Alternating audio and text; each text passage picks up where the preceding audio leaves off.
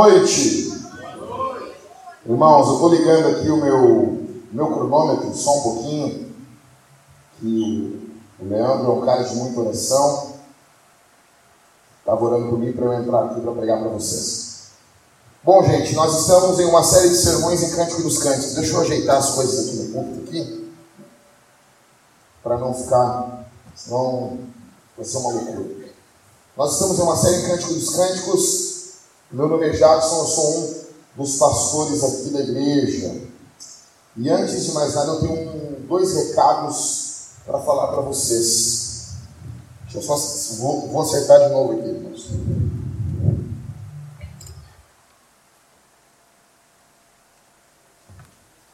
Bom, eu tenho dois recados para dar para vocês. Tem alguma coisa com contato aqui, né? Quando eu bato aqui, assim? É? Então tá bom. Voltou? Esse é o mundo real, não é o mundo da internet. Esse é o mundo real, né? A internet é tudo perfeitinho, tudo bonitinho, tudo direitinho, mas esse é o mundo real. Bom, deixa eu explicar para vocês, irmãos. Eu tenho dois recados para dar para vocês. Primeiro recado é primeiro recado direcionado aos homens aqui da Vintage. Uh, eu quero lembrar vocês sobre a necessidade do culto caseiro.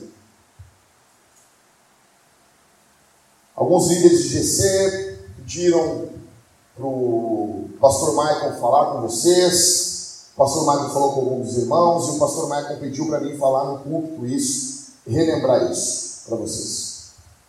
Então eu tenho sido informado, que nem Paulo fala, Paulo começa a carta, a primeira carta dele aos Coríntios, falando que ele foi informado pelos irmãos, pela família de Cloé.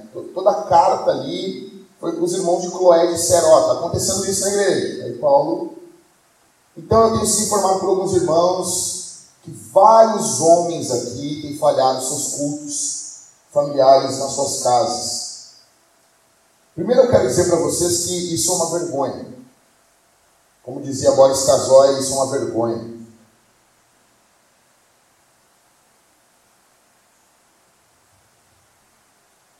Eu não sei se vocês entenderam que o diabo quer nos destruir, quer nos comer vivo quer acabar com a gente.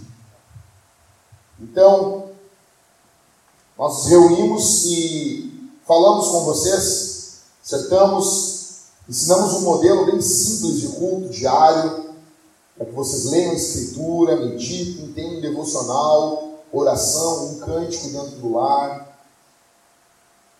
E eu fui informado que em vários lares as mulheres precisam ficar manivelando os homens. E para mim, isso é uma vergonha. Uma vergonha. Nós juramos aqui diante de Deus que quem abriria a Bíblia nas nossas casas seremos nós. Nós chamamos Deus por testemunha que nós seríamos aqueles que iriam ensinar as nossas famílias. E é uma vergonha isso. A Bíblia diz que a mulher deve aprender na sua casa com o seu marido. Logo, se ela deve aprender com o seu marido, o seu marido deve ser apto a ensiná-la. Então, não só fazer o culto nos seus lares, simples, curto, objetivo, mas fazer um culto com vida, com alegria, porque imagina só, Leonardo. Minha filha me vê lendo a Bíblia. Ah, ah, ah. Porque é aquilo que vem subindo do deserto, sabe? E daí quando a minha filha olha para mim diante de uma tela vendo um jogo de futebol, eu estou extasiado. Estou, estou alegre. Estou vivo. O que, que ela vê em mim quando eu estou vendo um jogo de futebol? Ela vê vida. O que, que ela vê em mim quando eu estou lendo a Bíblia? Ela vê morte. Não pode ser assim. Eu não ensino somente com o que eu falo, eu ensino também com exemplo. Então, cara, vai ler a Bíblia, lê com vida, lê com alegria. Ela falhou tudo aqui, né? Não tem problema. Parece o chão do Michael Jackson. Quem lembra do, do Billy, não, Billy Jean? Quem lembra? Quem lembra? Ele ia pisando, o chão ia acendendo. Vocês se lembram disso? Agora acabou meu retorno aqui da, da, da tela. Aqui. A tela voltou, voltou para mim. Valeu. Então, assim, primeira coisa, cara, eu não quero voltar nesses assuntos com vocês. Culto caseiro. Nós avisamos antes. As igrejas avisam antes, ó, nós somos assim. E isso é importante para nós. nós. Nós avisamos todos vocês. Membro da Vindrige, ele faz um culto caseiro com a sua família. E o culto caseiro é uma espada de dois gumes. Se tu fizer ele bem feito, ele é uma bênção. É um meio de graça na tua casa. Se tu fizer ele com morosidade, com tristeza, com desânimo, ele é uma fábrica de ateus. Os teus filhos vão crescer com ódio, com pavor da igreja. Culto doméstico é um momento de alegria. É um momento de ler interpretando o texto bíblico para as crianças, quando elas já são maiores, principalmente quando tu lê uma história. É um momento de ter que fazer uma fantasia, é um momento, é um momento, é um momento, é um momento alegre. É um momento da família. Se o pai tiver que botar um chapéu para interpretar um personagem bíblico, ele deve fazer. Vida, alegria. Tá bom? O que, que adianta? Nos reunir para ver. Quando é o jogo do Inter, né? Olha lá. 0 a 0 Sabe? Nem os colorados querem saber do Inter. É, tu vai lá ver o jogo do Inter, jogo do Alessandro, dinossauro jogando. Vai lá ver o André jogando, jogador do Grêmio. Vi, aí a gente torce. A gente, não, legal, não, não, não, não. Aqui não é assim. Aqui não é assim. Então, esse é o primeiro recado. Segundo recado que eu tenho para dar para vocês, então assim, homens, eu conto com vocês. Não me decepcionem. É para a fama de Jesus. Segundo recado que eu tenho para dizer é o seguinte: essa noite na minha casa, nós, a minha esposa levantou dez vezes, não é dez, não dez é porque foi muito, não, dez vezes. Dez vezes. Do quarto da nossa filha não tem ainda uh, ar-condicionado.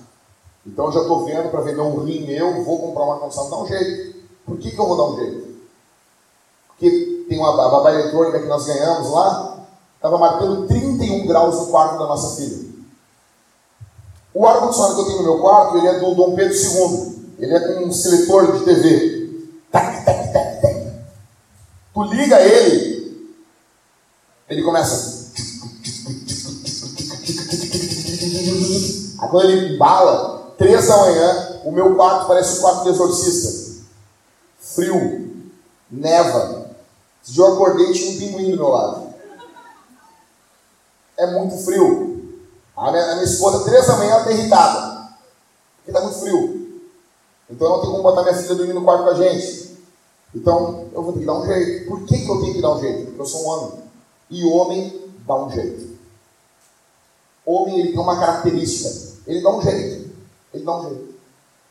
Aí eu vendo 31 graus, eu cheguei assim, a parte de trás da cabeça da minha filha toda molhada. E ela tomou vacina semana, na sexta-feira. Então, sabe, complicado pra caramba. Toda molhada a cabeça dela, assim, ela desmaiada no calorão. Eu...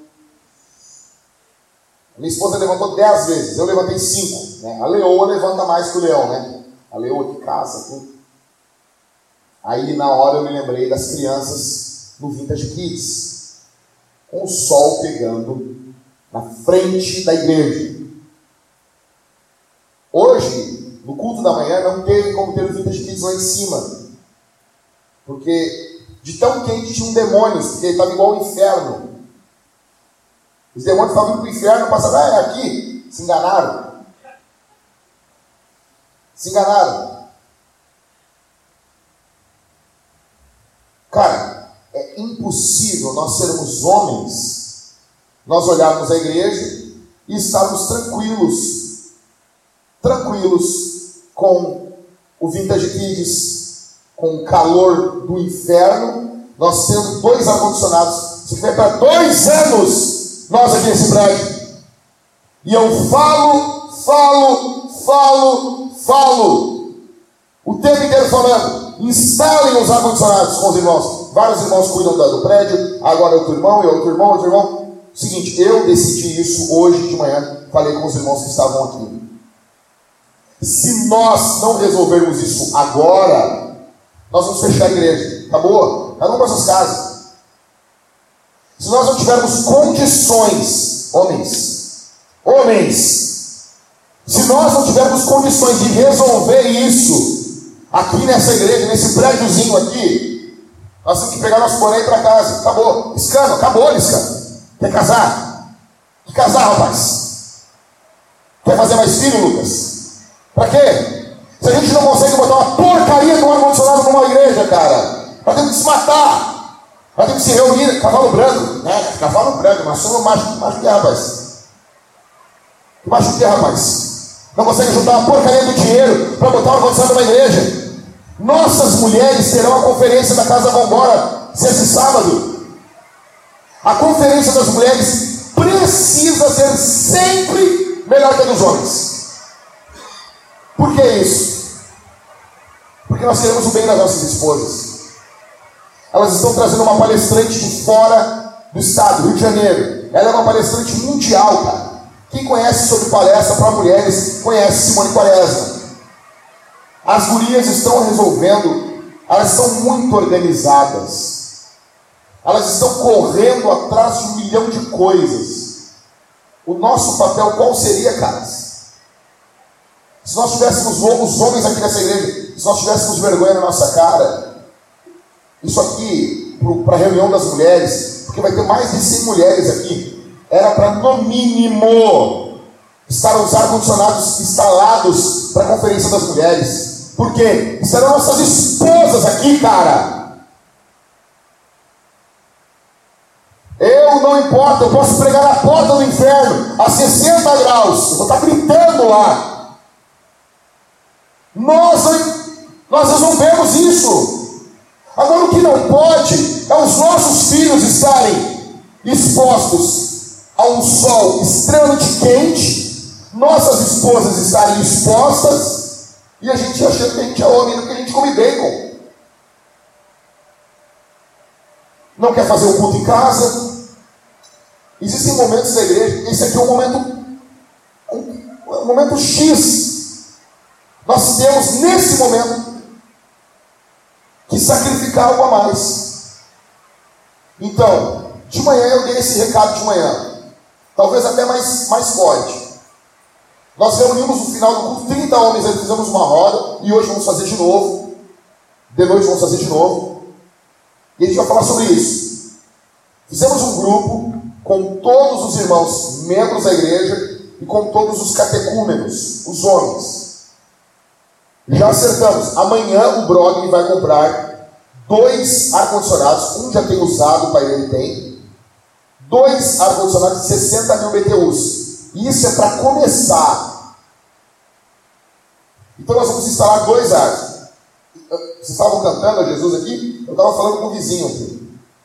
Para liberar para nós instalar o ar aqui. Ele contou que estava no ensaio, num dia de semana, ele veio aqui e trataram ele mal. As outras igrejas que passaram aqui só fizeram porcaria. A última igreja que esteve aqui, os pastores traziam prostitutas aqui para dentro. E aí?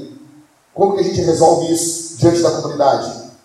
O nome de Jesus é achincalhado. A nossa família é jogada às traças. Uma igreja que não tem homens de verdade, ela é um câncer para as mulheres, para as crianças e para a cidade. Nós temos que resolver isso aí. Eu não sei vocês, caras. Eu quero o melhor para minha mulher e o melhor para os meus filhos. Não é, não, não, não, não é dondoquice. A minha mulher, se tiver que comer, comer pão com ovos, comer, comer arroz comigo, arroz e ovo, ela come. Então não é dondoquice que eu estou falando aqui em favor das mulheres. Estou falando tão mínimo para a gente ajudar. A gente está, sabe, cuidando, amando, protegendo, nutrindo. Nossas esposas precisam florescer. Nossas esposas precisam florescer. Nossos filhos precisam florescer. E não é só menina. É impossível. É criança, meu velho. Para dessa coisa de, ah, é homem. Não, não, não, não, não, não, não. Pera um. Eu sei que é homem. Aí tem um ano ainda. Dois anos. É uma criança. ele não pode estar disposto a uma temperatura alta. Não pode. Então, vá na sala de alimentação da nossa igreja. Veja o lixo que é. Isso tem que doer na gente, cara. Isso tem que mudar. Acabou. Acabou. Se a gente não consegue resolver uma sala de alimentação, não, não, não, acabou a igreja. Aí nós queremos pregar para as nações. Não, cara. Cala tua boca. Tu não consegue resolver uma, um ar-condicionado da tua igreja. Tu quer pregar para as nações? Solteiros que estão aqui, se cocem. Homens que estão aqui, homens solteiros,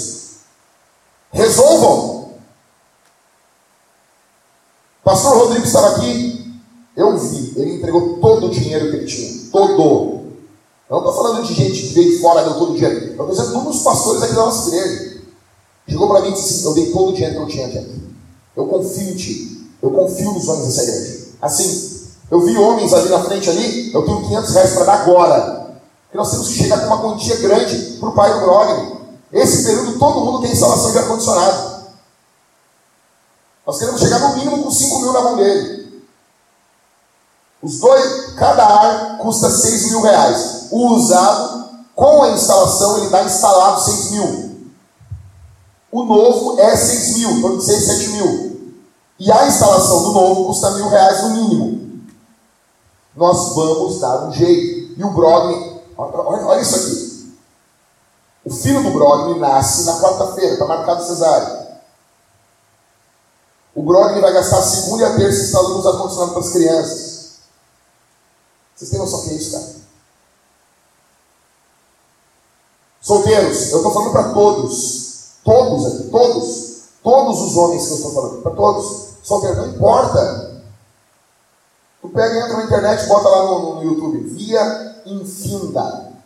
Vai ter um canal de um rapaz que viaja o mundo, ele vende brigadeiro. O cara fez brigadeiro, ele levantou mil reais uma semana. Solteiro, não tem trabalho, vende brigadeiro, cara. Compra bala e vende. O Davi, quantos anos tem o Davi do, do Michael? Nove anos. Ele estava ouvindo de manhã aqui, olha isso, cara. Ele chegou para a mãe dele e disse: Mãe, ele tem um cofrinho ele estava juntando dinheiro o ano todo. Estava agora próximo para ele abrir o cofrinho dele, Léo. Ele disse assim: Mãe, Jesus tocou no meu coração. Eu vou dar todo o meu cofrinho para a igreja para botar o ar-condicionado. Porque ele viu que eu estava falando para os homens. Algo tem que acontecer. Vamos botar dois ares agora. Por isso, não, eu prego pingando suor, não tem problema. Nossas mulheres não merecem isso. Nossas crianças não merecem isso. Tá bom? Então nós vamos fazer isso. Conferência da Casa Vambora. Paga a inscrição da tua mulher. Segundo lugar, dá algum dinheiro para tua mulher trazer, comprar alguma coisa. Uh, vai ter coisas para vender. Compra uma roupa para ela, para ela se arrumar, para ela vir. Ah, não tem dinheiro. Compra uma bijuteria, meu velho. Compra um broche Compra um, como diziam os antigos, compra um diadema. Quem sabe o que é diadema? Quem é que sabe? Não é nem sabe o que é diadema. Ou seja, não vai ter corredor polonês na conferência da Casa Vambora. Fica os homens tudo ali na frente ali. As mulheres estão chegando. Um monte de homem ali. Não, não, não, não. Ambiente feminino. As mulheres chegando na igreja, um monte de homens ali, tudo sentados assim tudo, tudo esparramado. Não, não, legal. Nós vamos se reunir, vamos jogar, Pedro, ver um futebol, ver alguma coisa, ou a gente vai, vai para o Bourbon Ipiranga, juntar umas mesas, jogar uma canastra, rir. Não, não, não. Isso aqui vai ser um ambiente bom para as mulheres. Tá bom, gente? Homens. Homens, homens, principalmente aqui da vida. Eu posso contar com vocês.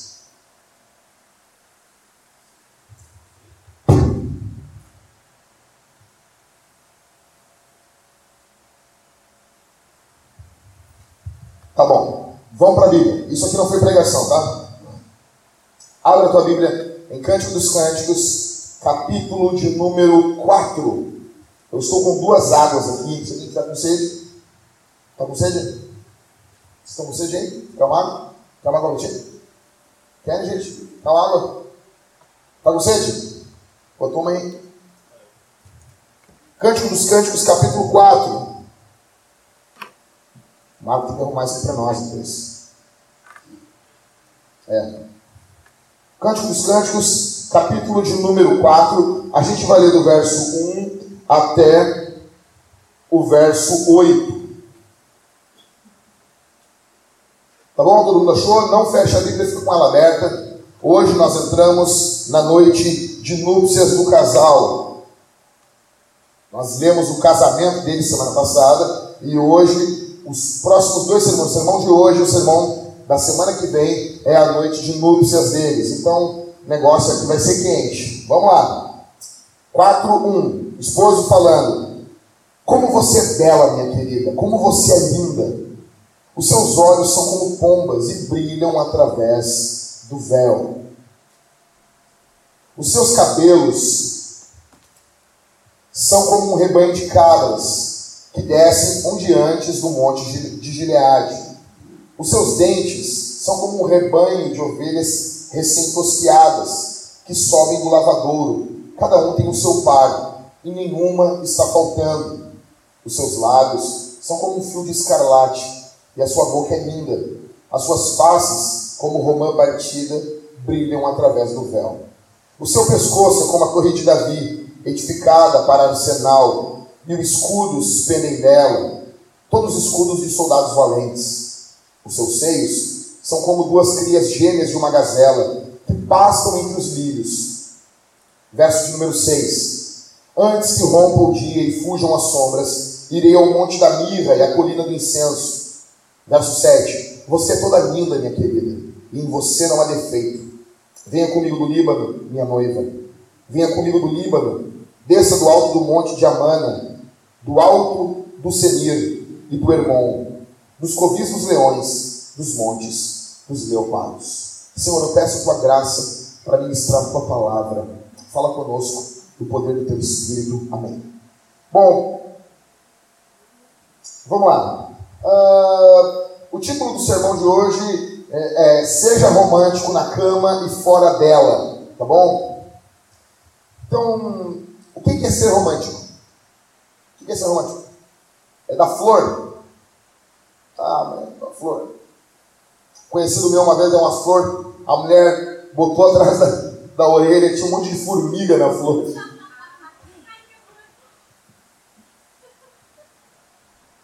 Então cuide as flores que você dá.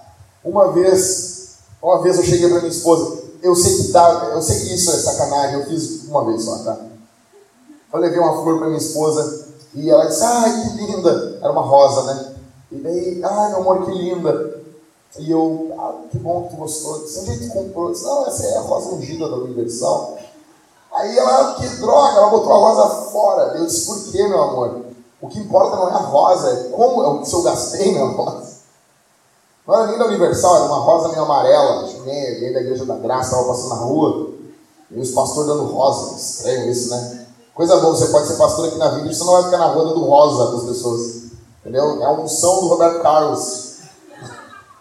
Então, o que é ser romântico? É da flor, é da doce. Uma vez no meu casamento, cheguei em casa do trabalho, minha esposa estava irritada muito indignada, muito, muito indignada. Sabe, parecia que ela estava endemoniando o diabo. Ela estava muito irritada. Não é que o diabo tinha entrado nela aquele dia, ela tinha entrado no diabo. E estava, tipo assim, uma espécie de um pequeno Armagedon na nossa casa, assim. Só daqui a pouco ia aparecer o falso profeta e o anticristo. E daí, eu me lembro que eu cheguei, eu orei em pensamento, eu fiz, nada aconteceu. Eu fiz uma figa é, ungida, também não valeu. E eu me lembro que eu disse, pá, ela está muito irritada. Eu saí, tinha um mercado do lado da nossa casa, eu comprei um chocolate grande que ela gostava, e quando eu voltei para nossa casa, eu só mostrei o chocolate, o demônio foi embora. Ela sorriu, a vida voltou para ela, ela, ai, gurita é bom, não sei. Eu abri, quando ela sentiu o cheiro, avivamento, quando ela comeu o negócio, a vida veio, a vida voltou. Então assim, será que é isso que é romance? Pode ser. A questão é que hoje a gente vai aprender com o mito do romance, tá? o mito dos mitos. Salomão, o dono das maiores cantadas salomônicas, Tá? Então ele é demais, esse cara. Nós estamos aqui na noite de núpcias deles, dos dois, Salomão e da Sulamita, e essa cena aqui é tão linda que eu vou ter que dividir ela no sermão de hoje e no sermão da semana que vem. Tá bom? Serão dois sermões sobre a noite de núpcias. Semana passada foi um sermão sobre o casamento deles. A próxima é sobre a noite de núpcias também. Vamos lá? Verso 1 do capítulo 4. Deixa eu voltar aqui minha Bíblia aqui. Capítulo 1. Ele começa dizendo: Como você é bela, minha querida. Como você é linda. Os seus olhos são como pombas e brilham através do véu. Os seus cabelos são como um rebanho de cabras que descem diante do monte Gileade. Primeira coisa aqui, Salomão está falando do que ele vê. E o que ele vê lhe cativa. O que ele vê lhe encanta. O que ele vê lhe constrange. Tem um comentarista bíblico que disse o seguinte: Salomão está sendo oprimido pela beleza da Sulamita. É uma beleza que oprime, é uma beleza que deixa ele estonteante. E ele chama ela de minha querida. Eu já falei para vocês o termo hebraico dod, que quer dizer, tem uma conotação sexual. Ele fala que os olhos dela são como pombas. Os olhos são como pombas e esses olhos brilham através do véu. A ideia aqui, pomba nos dá uma ideia de pureza. E é um olhar puro, só que é um olhar misterioso, está por trás do véu. Alguns vão dizer que pode ser cabelo também. Então, por entre a franja, o olhar da mulher, ou por entre o véu que ela está usando, está o seu olhar. É um misto de pureza e mistério e isso dá um ar de sensualidade e Salomão está muito fascinado por ela. Uma coisa que eu quero que você note é que do verso 1 ao verso 7, Salomão está descendo o corpo dela. Então, isso aqui tem uma ordem, tá bom? Logo mais eu vou explicar para vocês. Uh, Salomão, por que ele se refere ao cabelo dela como cabras negras? Alguém pode dizer aqui, ah, os teus cabelos são como de cabras negras, né? Uh, seus cabelos são como um rebanho de cabras que descem onde antes o monte de Gileade. São cabras negras de 3 mil anos atrás, no, no mundo hebreu, havia um monte, e quando as cabras desciam por esse monte, eram muitas cabras, ficava um véu negro no monte. Ou seja, essa mulher ela tem um cabelo escorrido e preto. E deixa eu dizer uma coisa aqui, a maioria. Quando eu falei isso algumas vezes aqui na Vintage, Algumas mulheres que quiseram crucificar. Não queira me matar. Eu sei que não são todos os homens. Eu sei disso, eu fiz minha lição de casa. Eu sei que quando as mães, a mulher é mãe, para ela é mais prático cortar o cabelo. Eu sou contra a mulher cortar o cabelo porque é mãe. Corta o cabelo por uma outra razão. Então ele pediu, ele fica feliz, mas a maioria dos homens, isso já fizeram de inúmeras pesquisas, prefere mulher com cabelo grande, grande, escorrido, grandão tá bom? Ah, quero ter um corte, não sei o que. A maioria dos homens não quer isso. Então, se você, minha irmã, ah, meu marido quer que eu corte, beleza, corta. Contanto que o teu cabelo fique maior que o teu marido, para cumprir o que Paulo falou aos Coríntios, tá tranquilo, tá bom? Então, se teu marido tem um mulletzinho, teu cabelo tem que ser um pouquinho maior ainda que o dele, tá? Mas se teu marido tem o cabelo raspadinho, teu cabelo, tanto pelo ombro, tá tranquilo. Mas o teu cabelo tem que ser maior que o teu marido. Tem gente aqui que está casado, se tiver um cotoquinho de cabelo já é maior, né? É, já é o Éder, a Bianca aqui, né? Então, beleza. Mas assim, a maioria dos homens amam o cabelo comprido. Eu sei que tem exceções. Pergunte para o seu marido. Eu sei que Salomão está muito feliz, ele vai falar de novo depois do cabelo dela durante o livro. Verso 2. Eu amo esse comentário aqui no verso 2. Os seus dentes são como um rebanho de ovelhas recém-tosquiadas por que, que é recém-tosquiado? Quando a ovelha está com o, o, pelo, a lã grande, tem muita sujeira. Então, quando tosquia a ovelha, fica branquinho, fica limpo. O que, que Salomão está dizendo? Que os dentes dessa mulher são brancos. Aí ele fala que sobem no lavadouro. Cada um tem o seu par e nenhum está faltando. Gente, 3 mil anos atrás, não tinha, não tinha dentista, tratamento odontológico achar uma mulher que tem todos os dentes é, é um achado. Entendeu? Aí ele fala, ele na noite tem todos os dentes, meu amor. Isso foi um baita do elogio pro período. Isso é um baita do elogio. Tá tudo, tá lindo. Verso 3, ele diz: Os seus lábios são como um fio de escarlate, a sua boca é linda, as suas faces como roma partida brilham através do véu. Lábios deliciosos. Salomão quer beijar esses lábios. A bochecha dessa mulher é rosada, ela nem usou o blush dela. Ela é linda.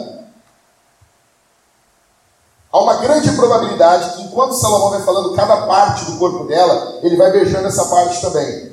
Vários comentaristas eles concordam nisso, que ele vai falando e ele vai beijando o corpo dela. Ele acaricia, beija, e ele começa a fazer amor com ela, a beijando. Verso 4: O seu pescoço é como a torre de Davi, edificada para arsenal, mil escudos pendem dela, todos escudos de soldados valentes. Então, a gente sabe que essa mulher, ela tem um cabelão, ela tem um pescoço grande e ela tem um nariz grande. Tem um outro texto que, ela, que ele fala do nariz dela. A gente tem mais ou menos uma ideia de como ela era. Né? Então, assim, pescoço do Hulk, cara. Pescoção, Cara, isso era extremamente atraente para ele. Ele ficava muito atraído com o pescoção dela. Pescoço enorme. E ele acha isso fenomenal. Ele acha isso demais. Outros comentaristas dizem que aqui talvez não teria uma conotação sexual e seria algo como a dignidade dela. Pode ser. Verso 5. Verso que os homens mais querem que eu comente logo, né? Fala aí, pastor. Sou depravado. Os seus seios são como duas crias gêmeas de uma gazela que pastam entre os lírios. Então, Salomão compara os seios da sua esposa com dois pequenos animais jovens que ficam brincando. Eles são animais macios ao toque e, e são divertidos. O que, que Salomão está dizendo? Os teus, os teus seios, eles me alegram. Eu fico feliz traz alegria. Gente, não é isso que Salomão falou em Provérbios capítulo 5, para o homem se alegrar com os seios da sua mulher e não com a de uma outra mulher? Deus deu seios da mulher para que esses seios alegrem a vida do seu marido. Você pode botar no YouTube, não botar seios. Você bota no YouTube uh, uh, servos, servos, é, com C, tá? Servos, ou filhotes de gazela. Então bota, vê como é que os bichinhos brincam. Eles são alegres, ficam brincando. Aí ele vai dizer o quê? Uh, que pastam entre os lírios. Verso de número 6. Não, 5. Os seus seios são como duas crias gêmeas. Por que, que são duas crias gêmeas? Os dois seios dela possuem o mesmo tamanho. Não tem um seio maior que o outro, tá bom? Os dois seios são iguais.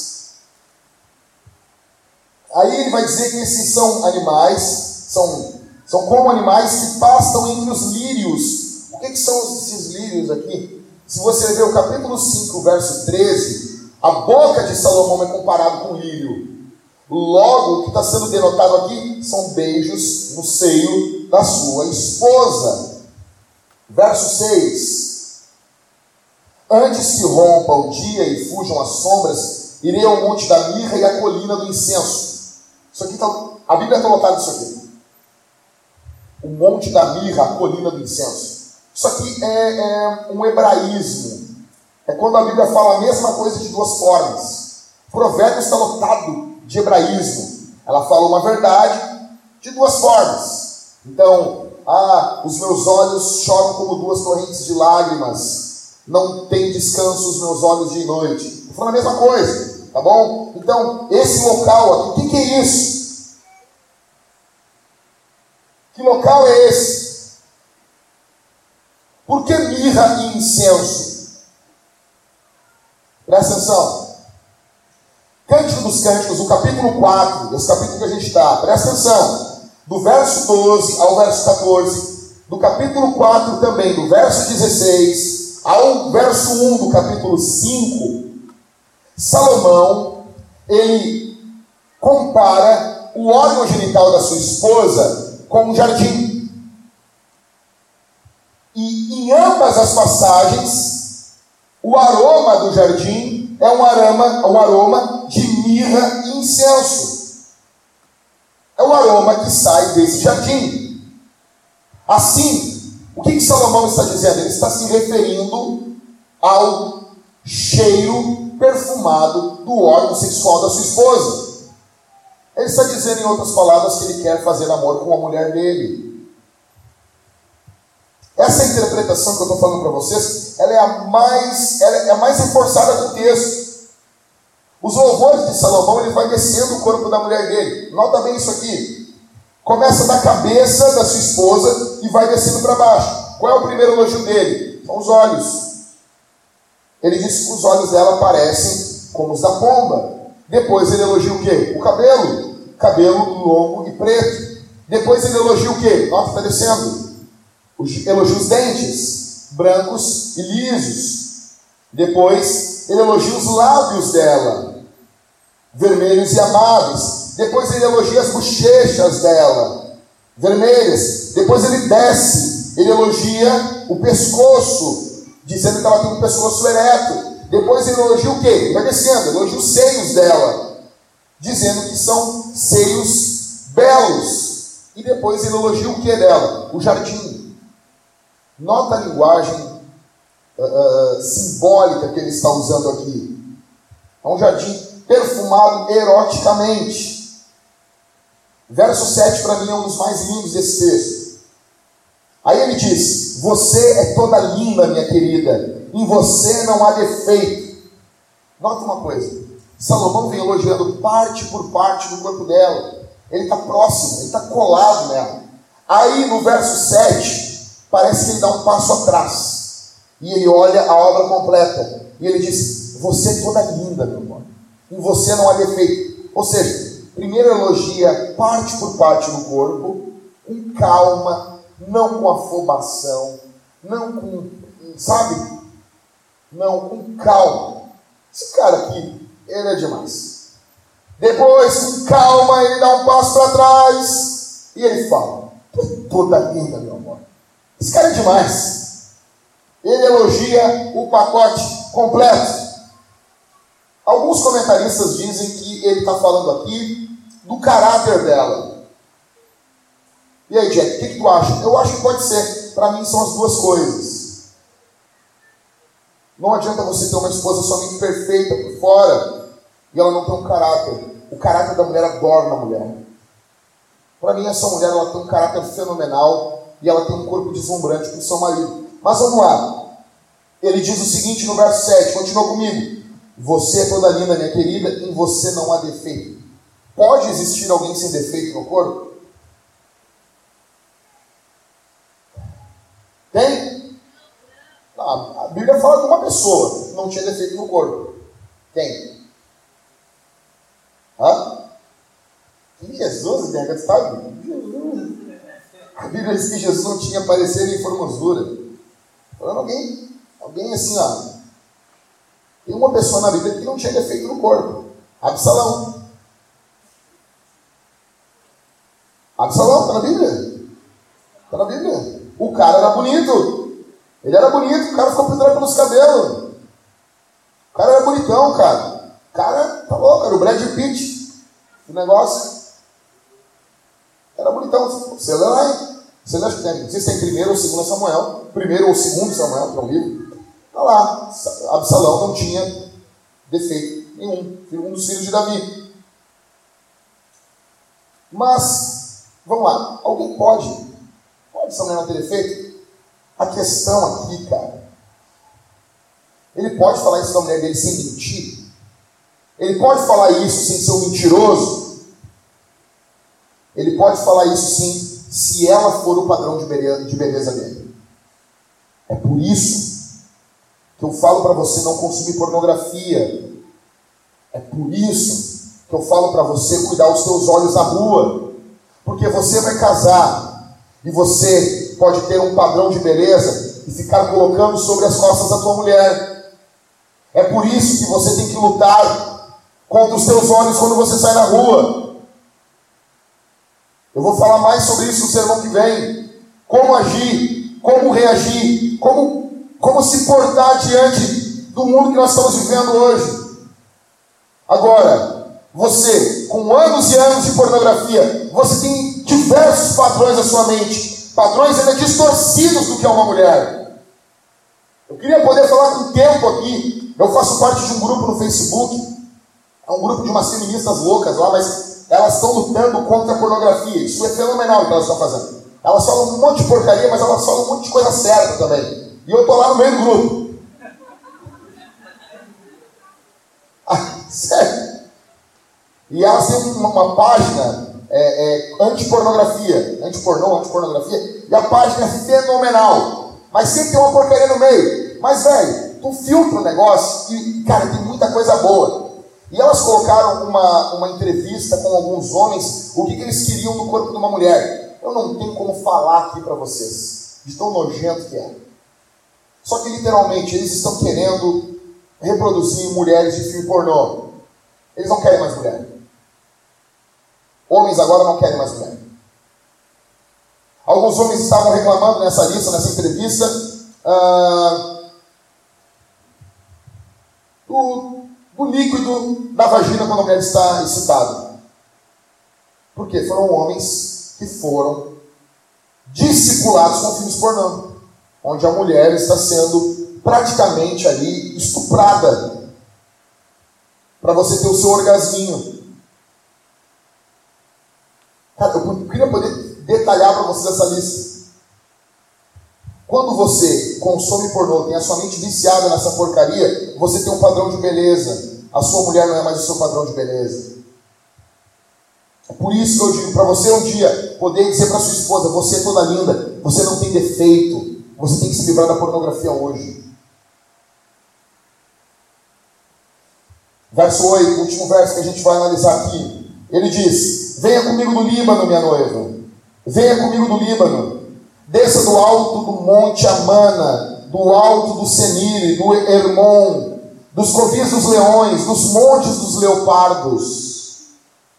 Aí tem duas formas de interpretar esse texto. A primeira forma, sexual. Seria algo como mais ou menos: venha comigo, juntos, vamos escalar as alturas da paixão, vamos experimentar coisas que nunca vimos antes, vamos experimentar o amor selvagem e erótico. Eu não concordo. Eu acredito que esse verso, a interpretação do verso 8, ele não é sexual, ele tem uma conotação emocional. Por quê? A sulamita, ela vem do Líbano. E ela tem saudades da sua terra. É uma guria.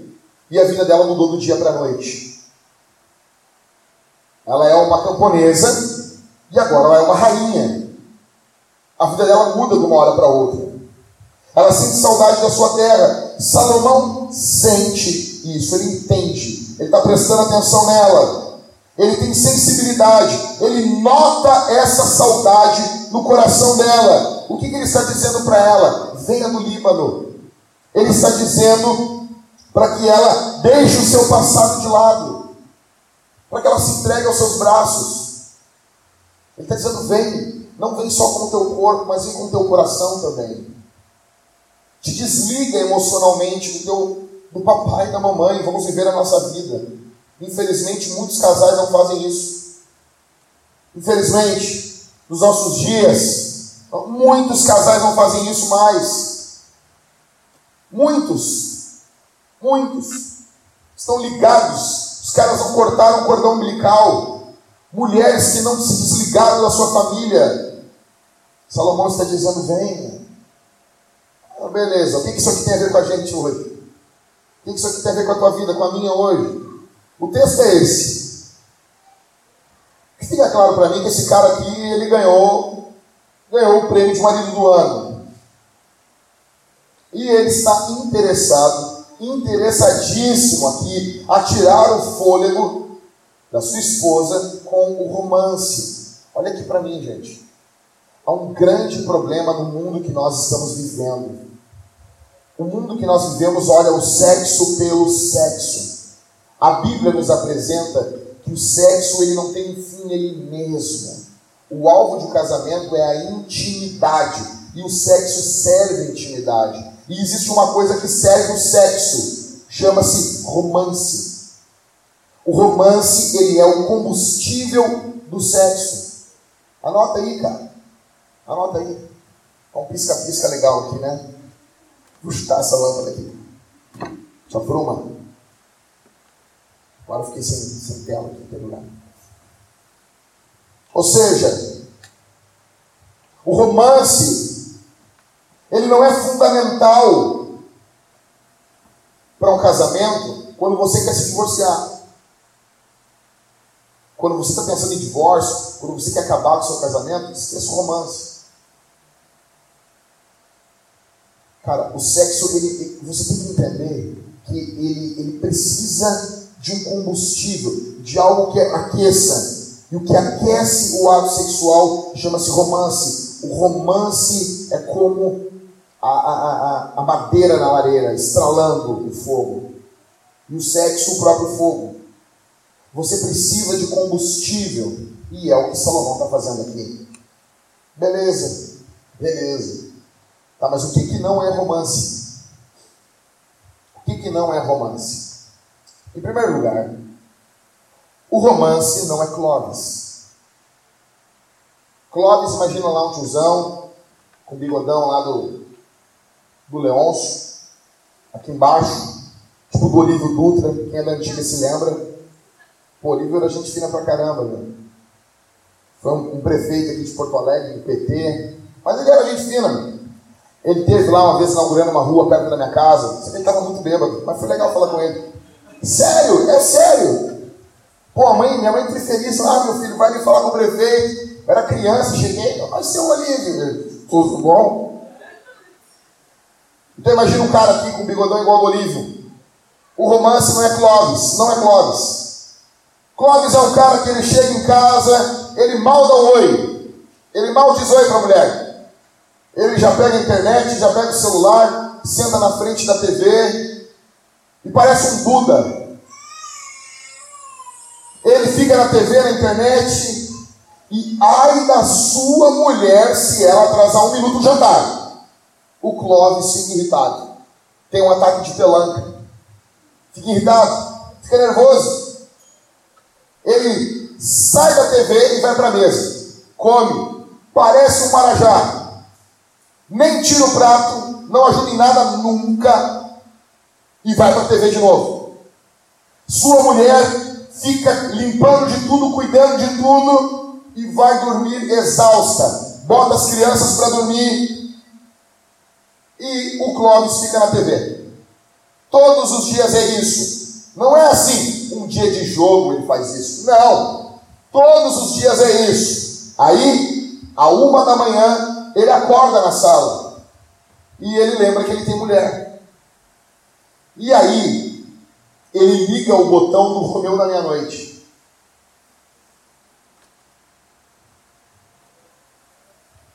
Aí, cara, depois da meia-noite, ele, ele, quer coisinha. O Romeu da meia-noite. Cara, tinha que ter uma lei o homem está proibido de procurar a mulher depois da meia-noite.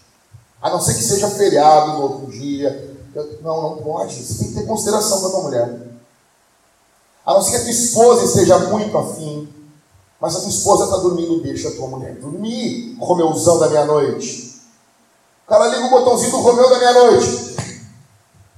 E aí ele quer que a sua mulher esteja pronta para ele. E ele fica irritado porque ela não está pronta. Ele fica nervoso porque ela não está pronta. Ele fica, e ele, com algumas palavras tolas, idiotas, ele diz que ela é uma mulher fria. Ele diz que ela é frígida. Ele ofende a sua mulher. Porque a sua mulher não está com clima para o ato sexual, ela estava dormindo, estava exausta. Então o romance, ele não é Clóvis. E ele ainda fica irritado porque ela não está excitado. Tá bom? Segundo lugar, o romance não é Thelma.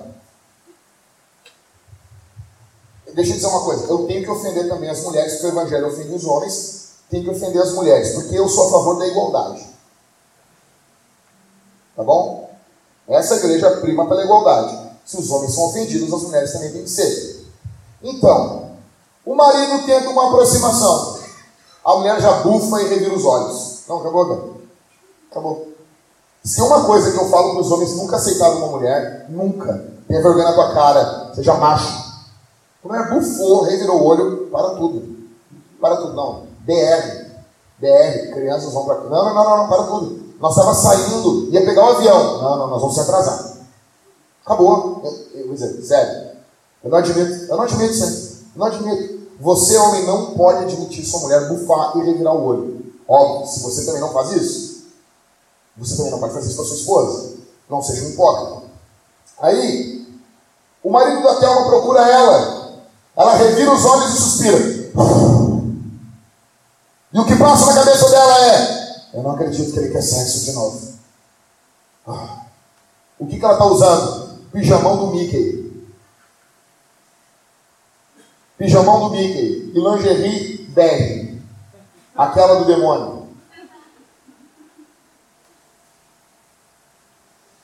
Se a tua esposa tem lingerie bege e não é algo para amamentar, para cuidar dos filhos, saiba, tua mulher está endemoniada. É um demônio. O demônio da lingerie bege. Com certeza é alguém que não conseguiu casar, alguém assim, angustiado com a vida que criou a lingerie bege. Não tem, não tem. Aí a Thelma tá lá, com o pijamão do Mickey e a lingerie bege dela.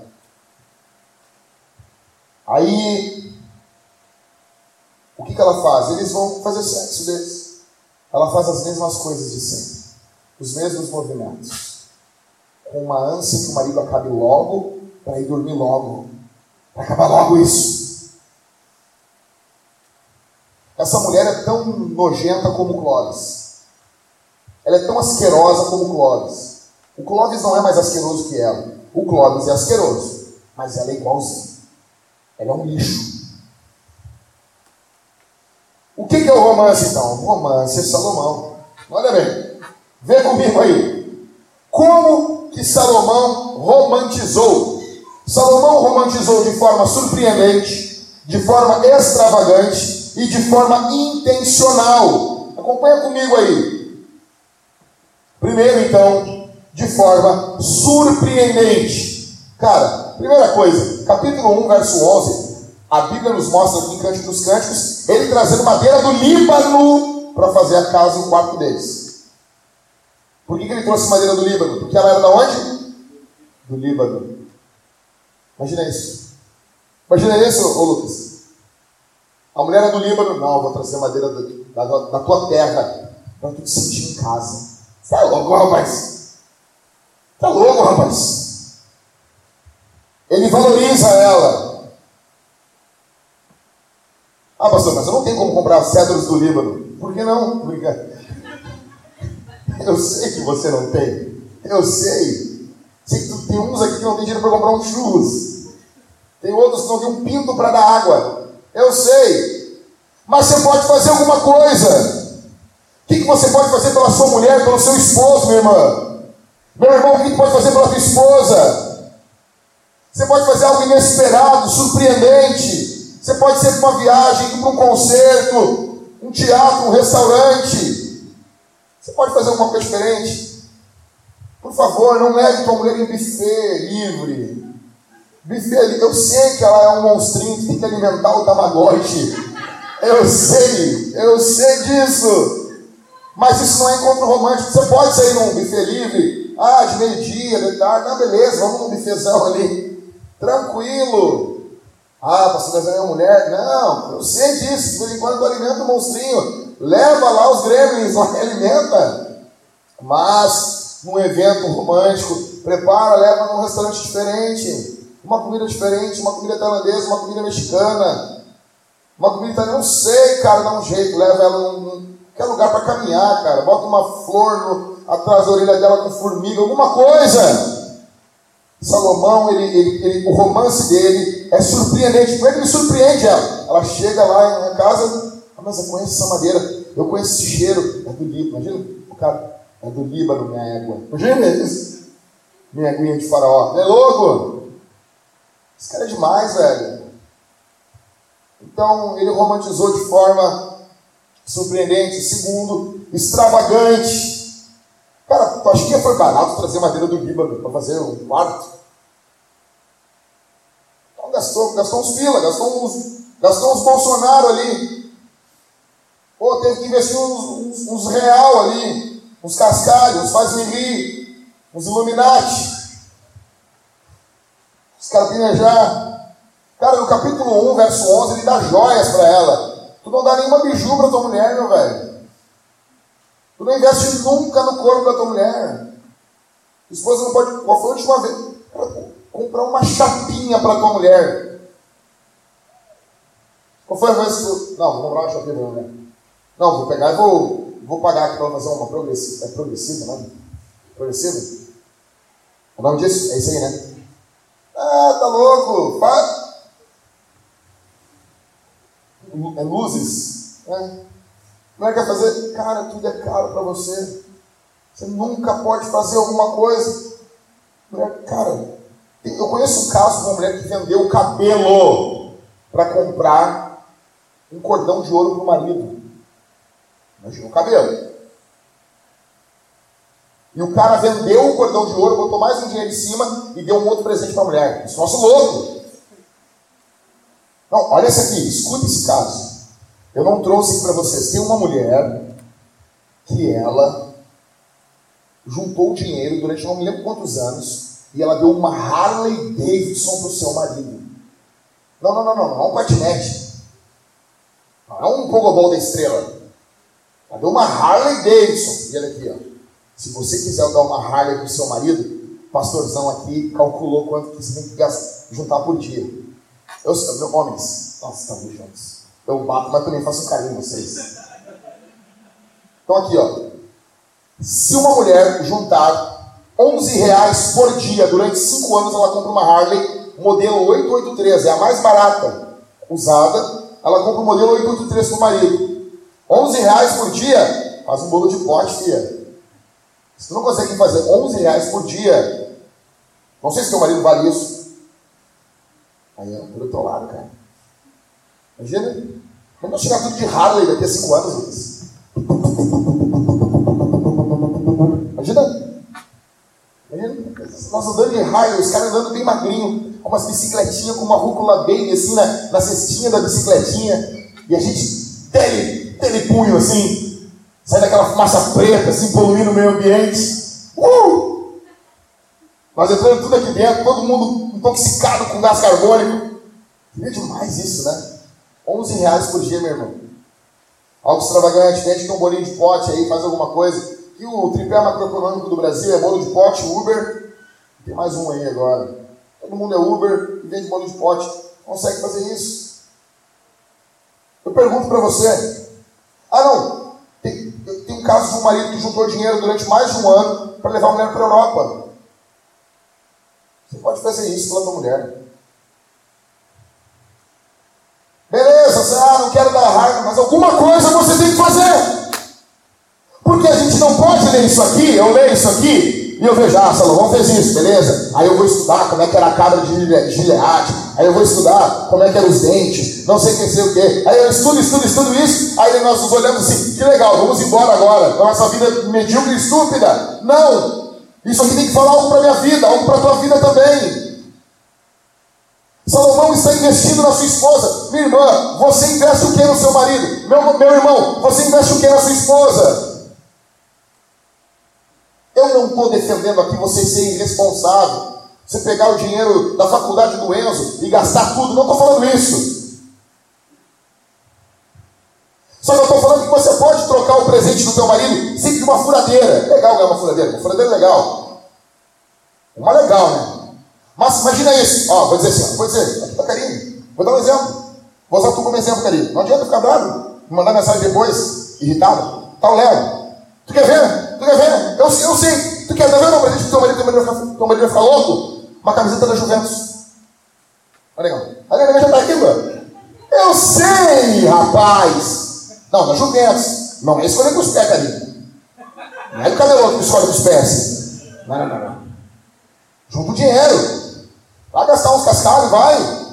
E se tiver o número 7 nela ainda, escrito Ronaldo ou Cristiano, vai tá louco. bola da Adidas pro negão. Da Adidas, da Copa. Você sabe disso, né? Marca de bola de futebol é Adidas.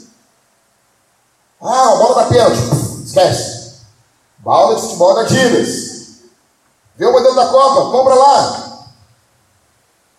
Não, pode ser uma bola da Nike também. Imagina. Assim, Leonardo, tu é o papai, o marido dos sonhos. Camiseta da Juventus e uma bola da Adidas. Acabou! Acabou! Acabou! Acabou! Isso aqui não seria algo extravagante? Vai todos os anos, vai, todos os meses vai dar uma, uma camisa da Juventus? Não!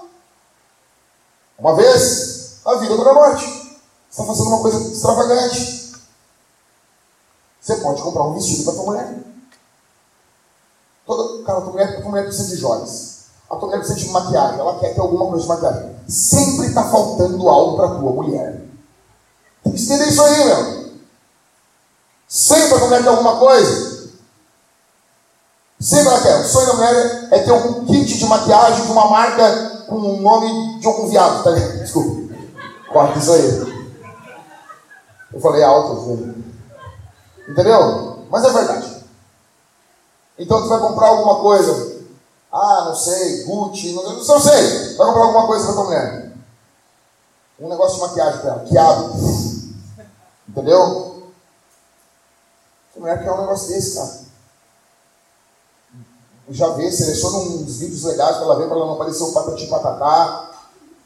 Né? Uma das razões da gente, da gente se esforçar aqui para ter, ter ar-condicionado na reunião das mulheres aqui as mulheres não ficar suando aqui, parecer um bando de panda. Imagina, mulheres tudo suando, tudo, tudo maquiada, escorrendo a maquiagem, parecendo a, a casa dos pandas, né? A casa vambora. Imagina, chegar aqui a foto, tá tudo panda. A foto de pandas, a igreja dos pandas.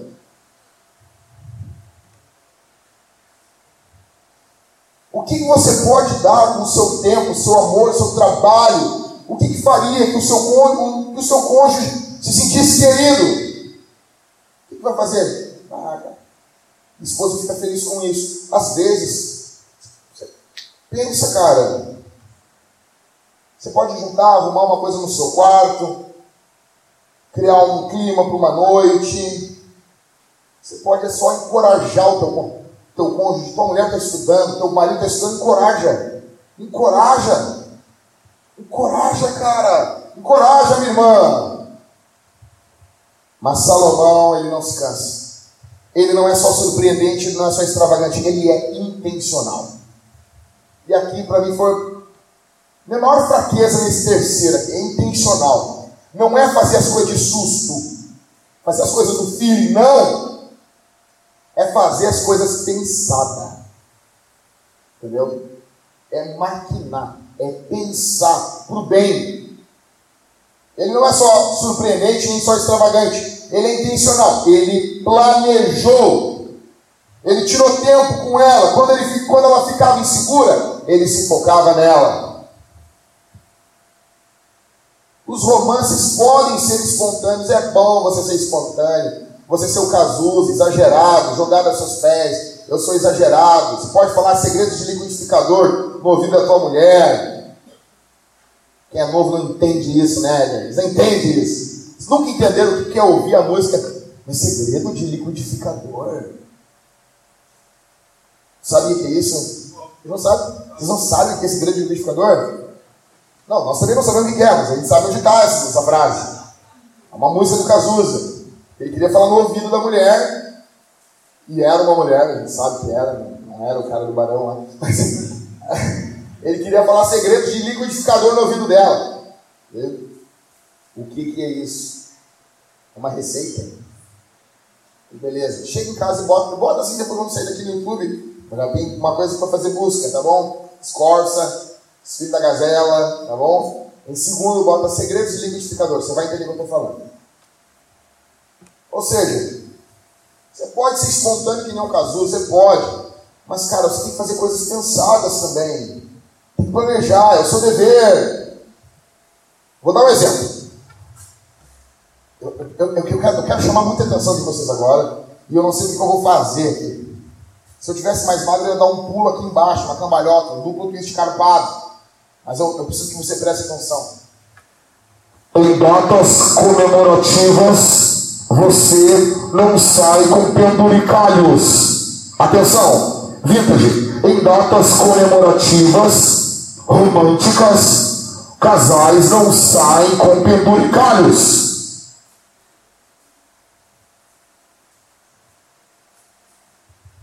Nós tínhamos um casal na nossa igreja que um dia botou no grupo da igreja.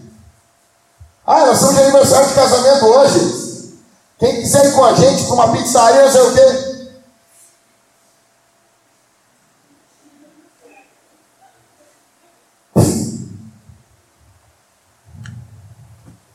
Não é bom nem levar nem o Enzo, cara. Nem a Valentina. Se o Enzo e a Valentina, cara, se eles, se estão com saúde, deixa com, com, com o avô, com a avó. Deixa com o avô, com a avó. Só antes de sair, lança uma maldiçãozinha na tua, na tua mãe, na, na tua sogra.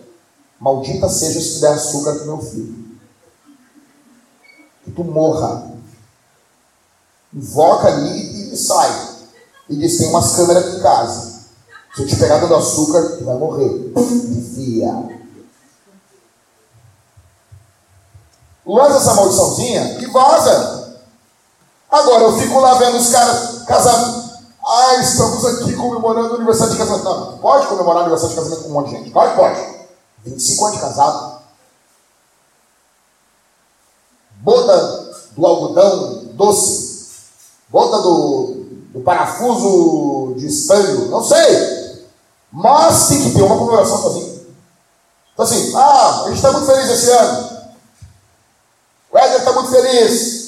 Suzane engravidou, ganharam um aumento, estão felizes da vida. Esse ano vai ter uma festa do nosso aniversário de casamento. Legal, é bacana. Desde que eles tenham uma festa, um momento só os dois. Vocês estão entendendo?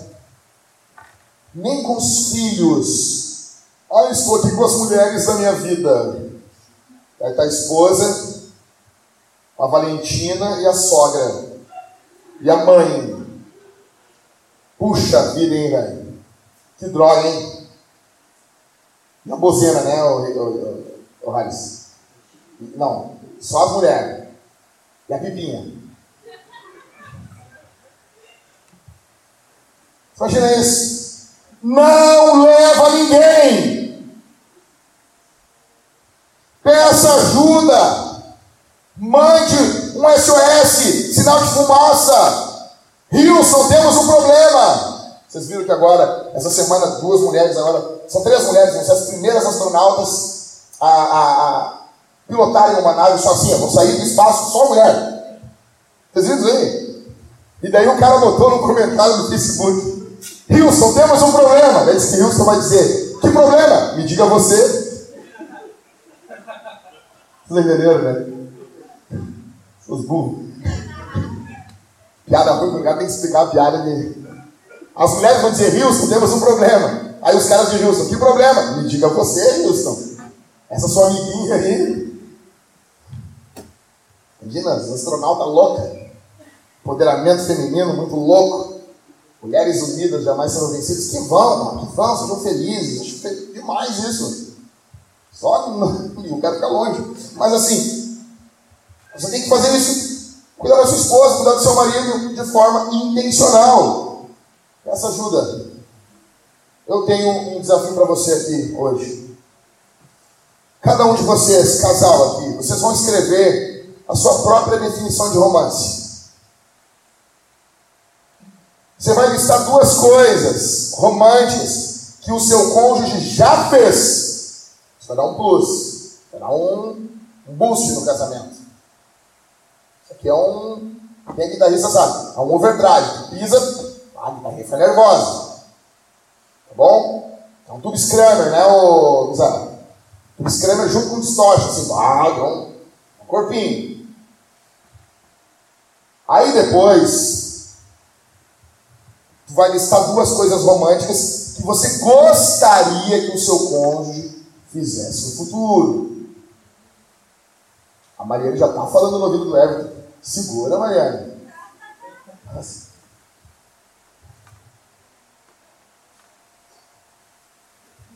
O romance, ele é o fogo na lareira do casamento. Aí eu pergunto para para você, tá? Beleza, estamos falando tudo isso aqui, bonito. Por que, que o romance ele é surpreendente, extravagante e intencional? Sabe por quê? Porque o amor de Jesus, o amor de Cristo, é surpreendente, é extravagante e é intencional. Por isso que você tem que levar a sério o que eu falei aqui. Não é por causa de Salomão, é por causa de Jesus. O amor de Jesus, ele é surpreendente. Paulo fala em Efésios 3, do verso 4 ao verso, ao verso 6, que o amor de Deus era um mistério que foi revelado. Foi surpreendente, foi novo. Estávamos perdidos no pecado, distantes de Deus, afastados de tudo aquilo que é bom, mergulhados no pecado, cativos pelo diabo. Mas Jesus veio até nós e de forma surpreendente nos amou e revelou o seu mistério. Paulo fala isso aos Efésios, no capítulo 3, do verso 4 ao verso 6.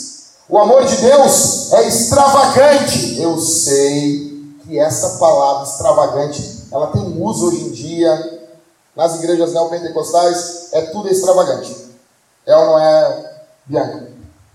Ato profético extravagante. Dança extravagante. Louvor extravagante. É tudo extravagante. Para mim, a maioria desses casos são com carinhas que querem soltar franga. Uma vez vieram convidar, assim, convidaram a se oferecer. Eu gosto muito. Pastor, tem muita gente que se oferece mim aqui na Vintage, assim, para. Ah, eu gostaria de ir pregar no culto, assim. Ah, não. Eu gostaria de ir cantar. E daí eu gosto de ouvir os cantores. Por que, tu quer vir cantar aqui? Eles disseram, nós temos um louvor extravagante.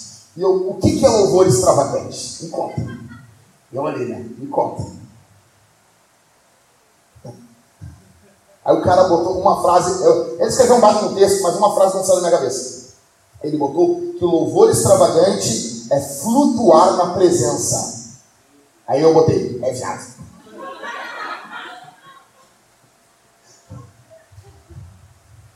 Eu tô brincando, eu amo, eu amo de coração os homossexuais, nós amamos os homossexuais, nós amamos todas as pessoas.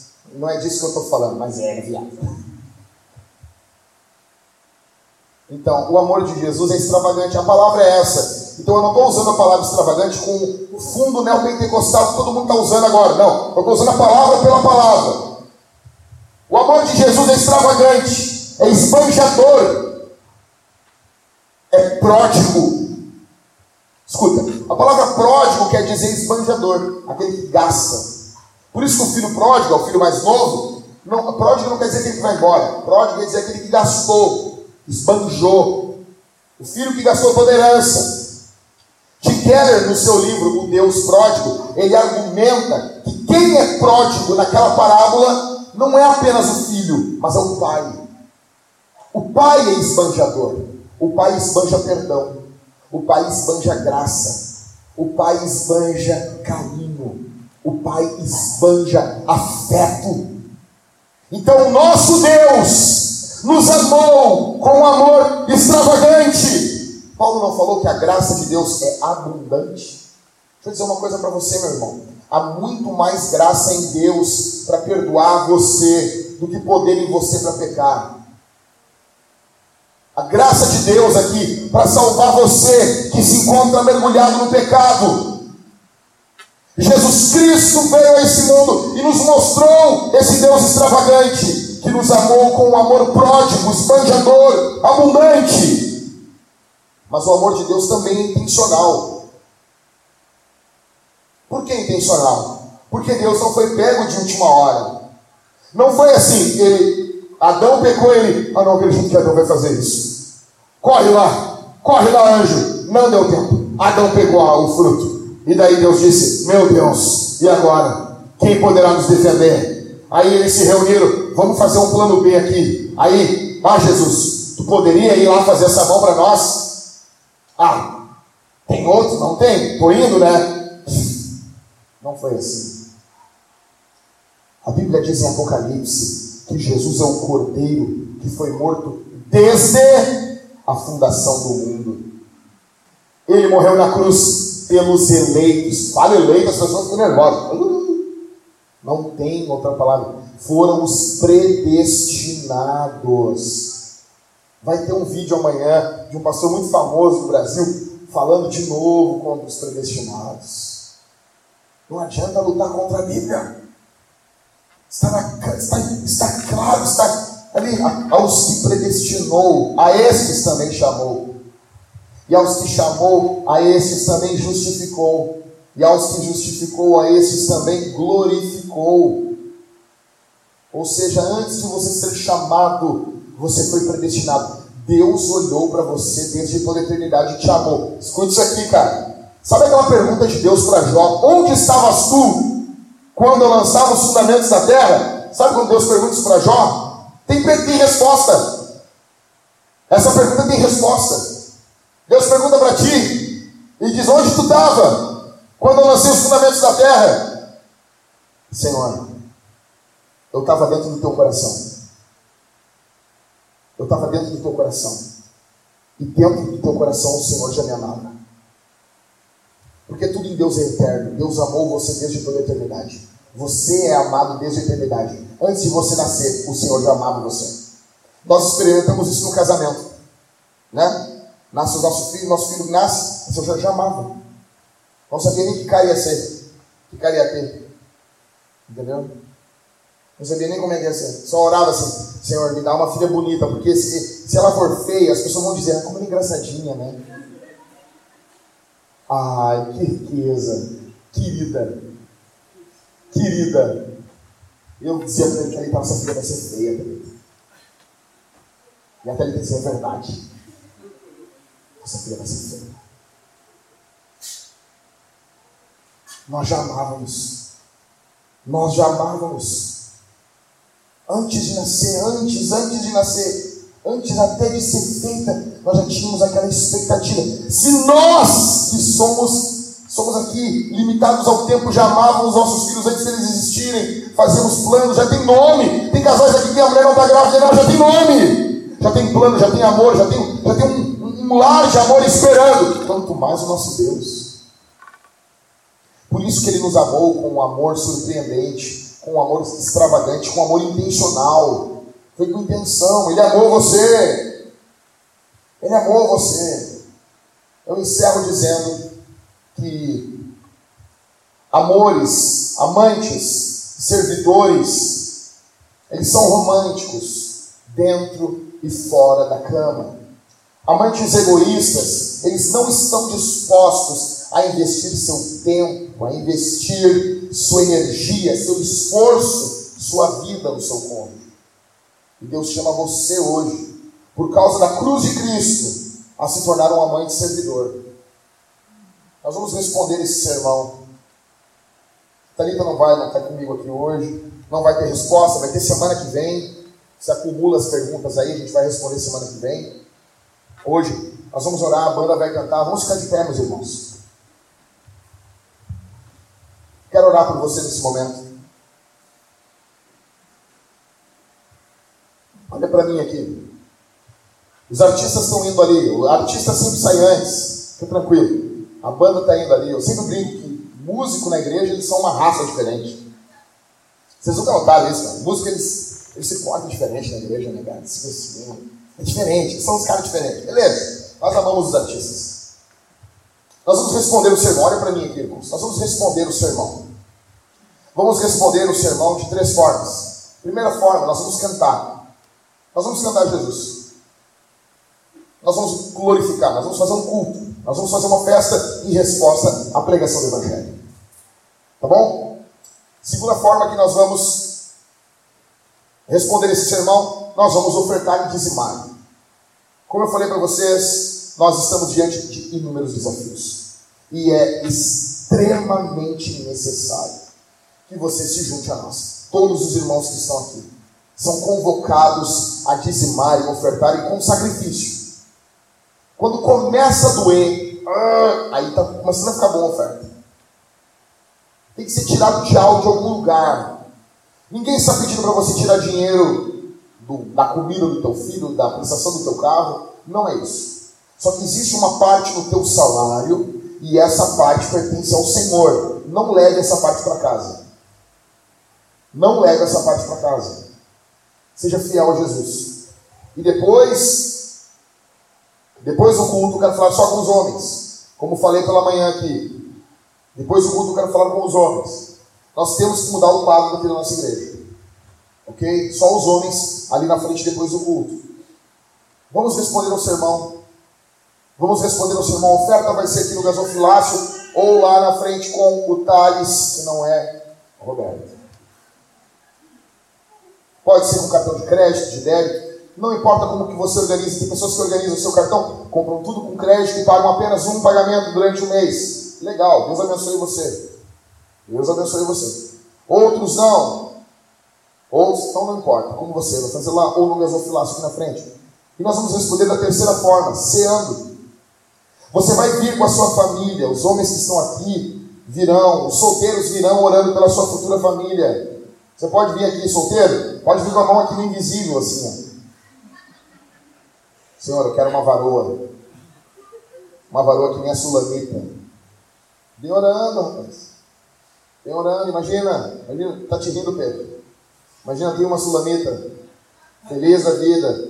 Vários, vários pedrinhos e eizinhos correndo ao teu redor. Não, isso é felicidade, isso é alegria. Vem orando, vem orando. Você vai participar da ceia. Cálice dourado, vinho, uh, suco. Cálice bronze, vinho. Você vai mergulhar o pão de acordo com a sua consciência e você vai estar comendo e bebendo de Deus. Se você está ligado a alguma igreja, você é convidado a participar da ceia conosco. Pastor Everton vai estar orando também, ungindo os enfermos aqui na frente. Você que tem pedidos de oração, você está doente, nós queremos orar e ungir você. Amém, meus irmãos? Vamos orar? Após a oração, nós começamos a responder o sermão. Feche seus olhos. Pai, nós te agradecemos pela tua palavra. Nós te agradecemos pelo teu evangelho. Eu peço que o Senhor Deus opere de forma poderosa, portentosa no nosso meio. Que tua graça opere na vida dos casais. Em nome de Jesus. Estenda a tua mão, por favor, Senhor. No nome de Jesus tua graça seja estendida sobre esse povo. Cura, transforma, restaura, transforma casamentos, casais que entraram aqui essa noite quebrados. Senhor, transforma esses casais, em nome de Jesus, em nome de Jesus, para a glória, para a honra do teu nome. Ore, meu irmão. Levante tua voz em oração. Senhor, Senhor, olha para as nossas famílias. Olha para as nossas famílias, Senhor. Em nome de Jesus. Em nome de Jesus, as futuras famílias que estão aqui. Que os solteiros sejam impactados por cada verdade que está sendo ensinada aqui, em nome de Jesus. Nos dá santidade, pureza, para louvor do teu nome. Para louvor do teu nome, Senhor. Para louvor do teu nome.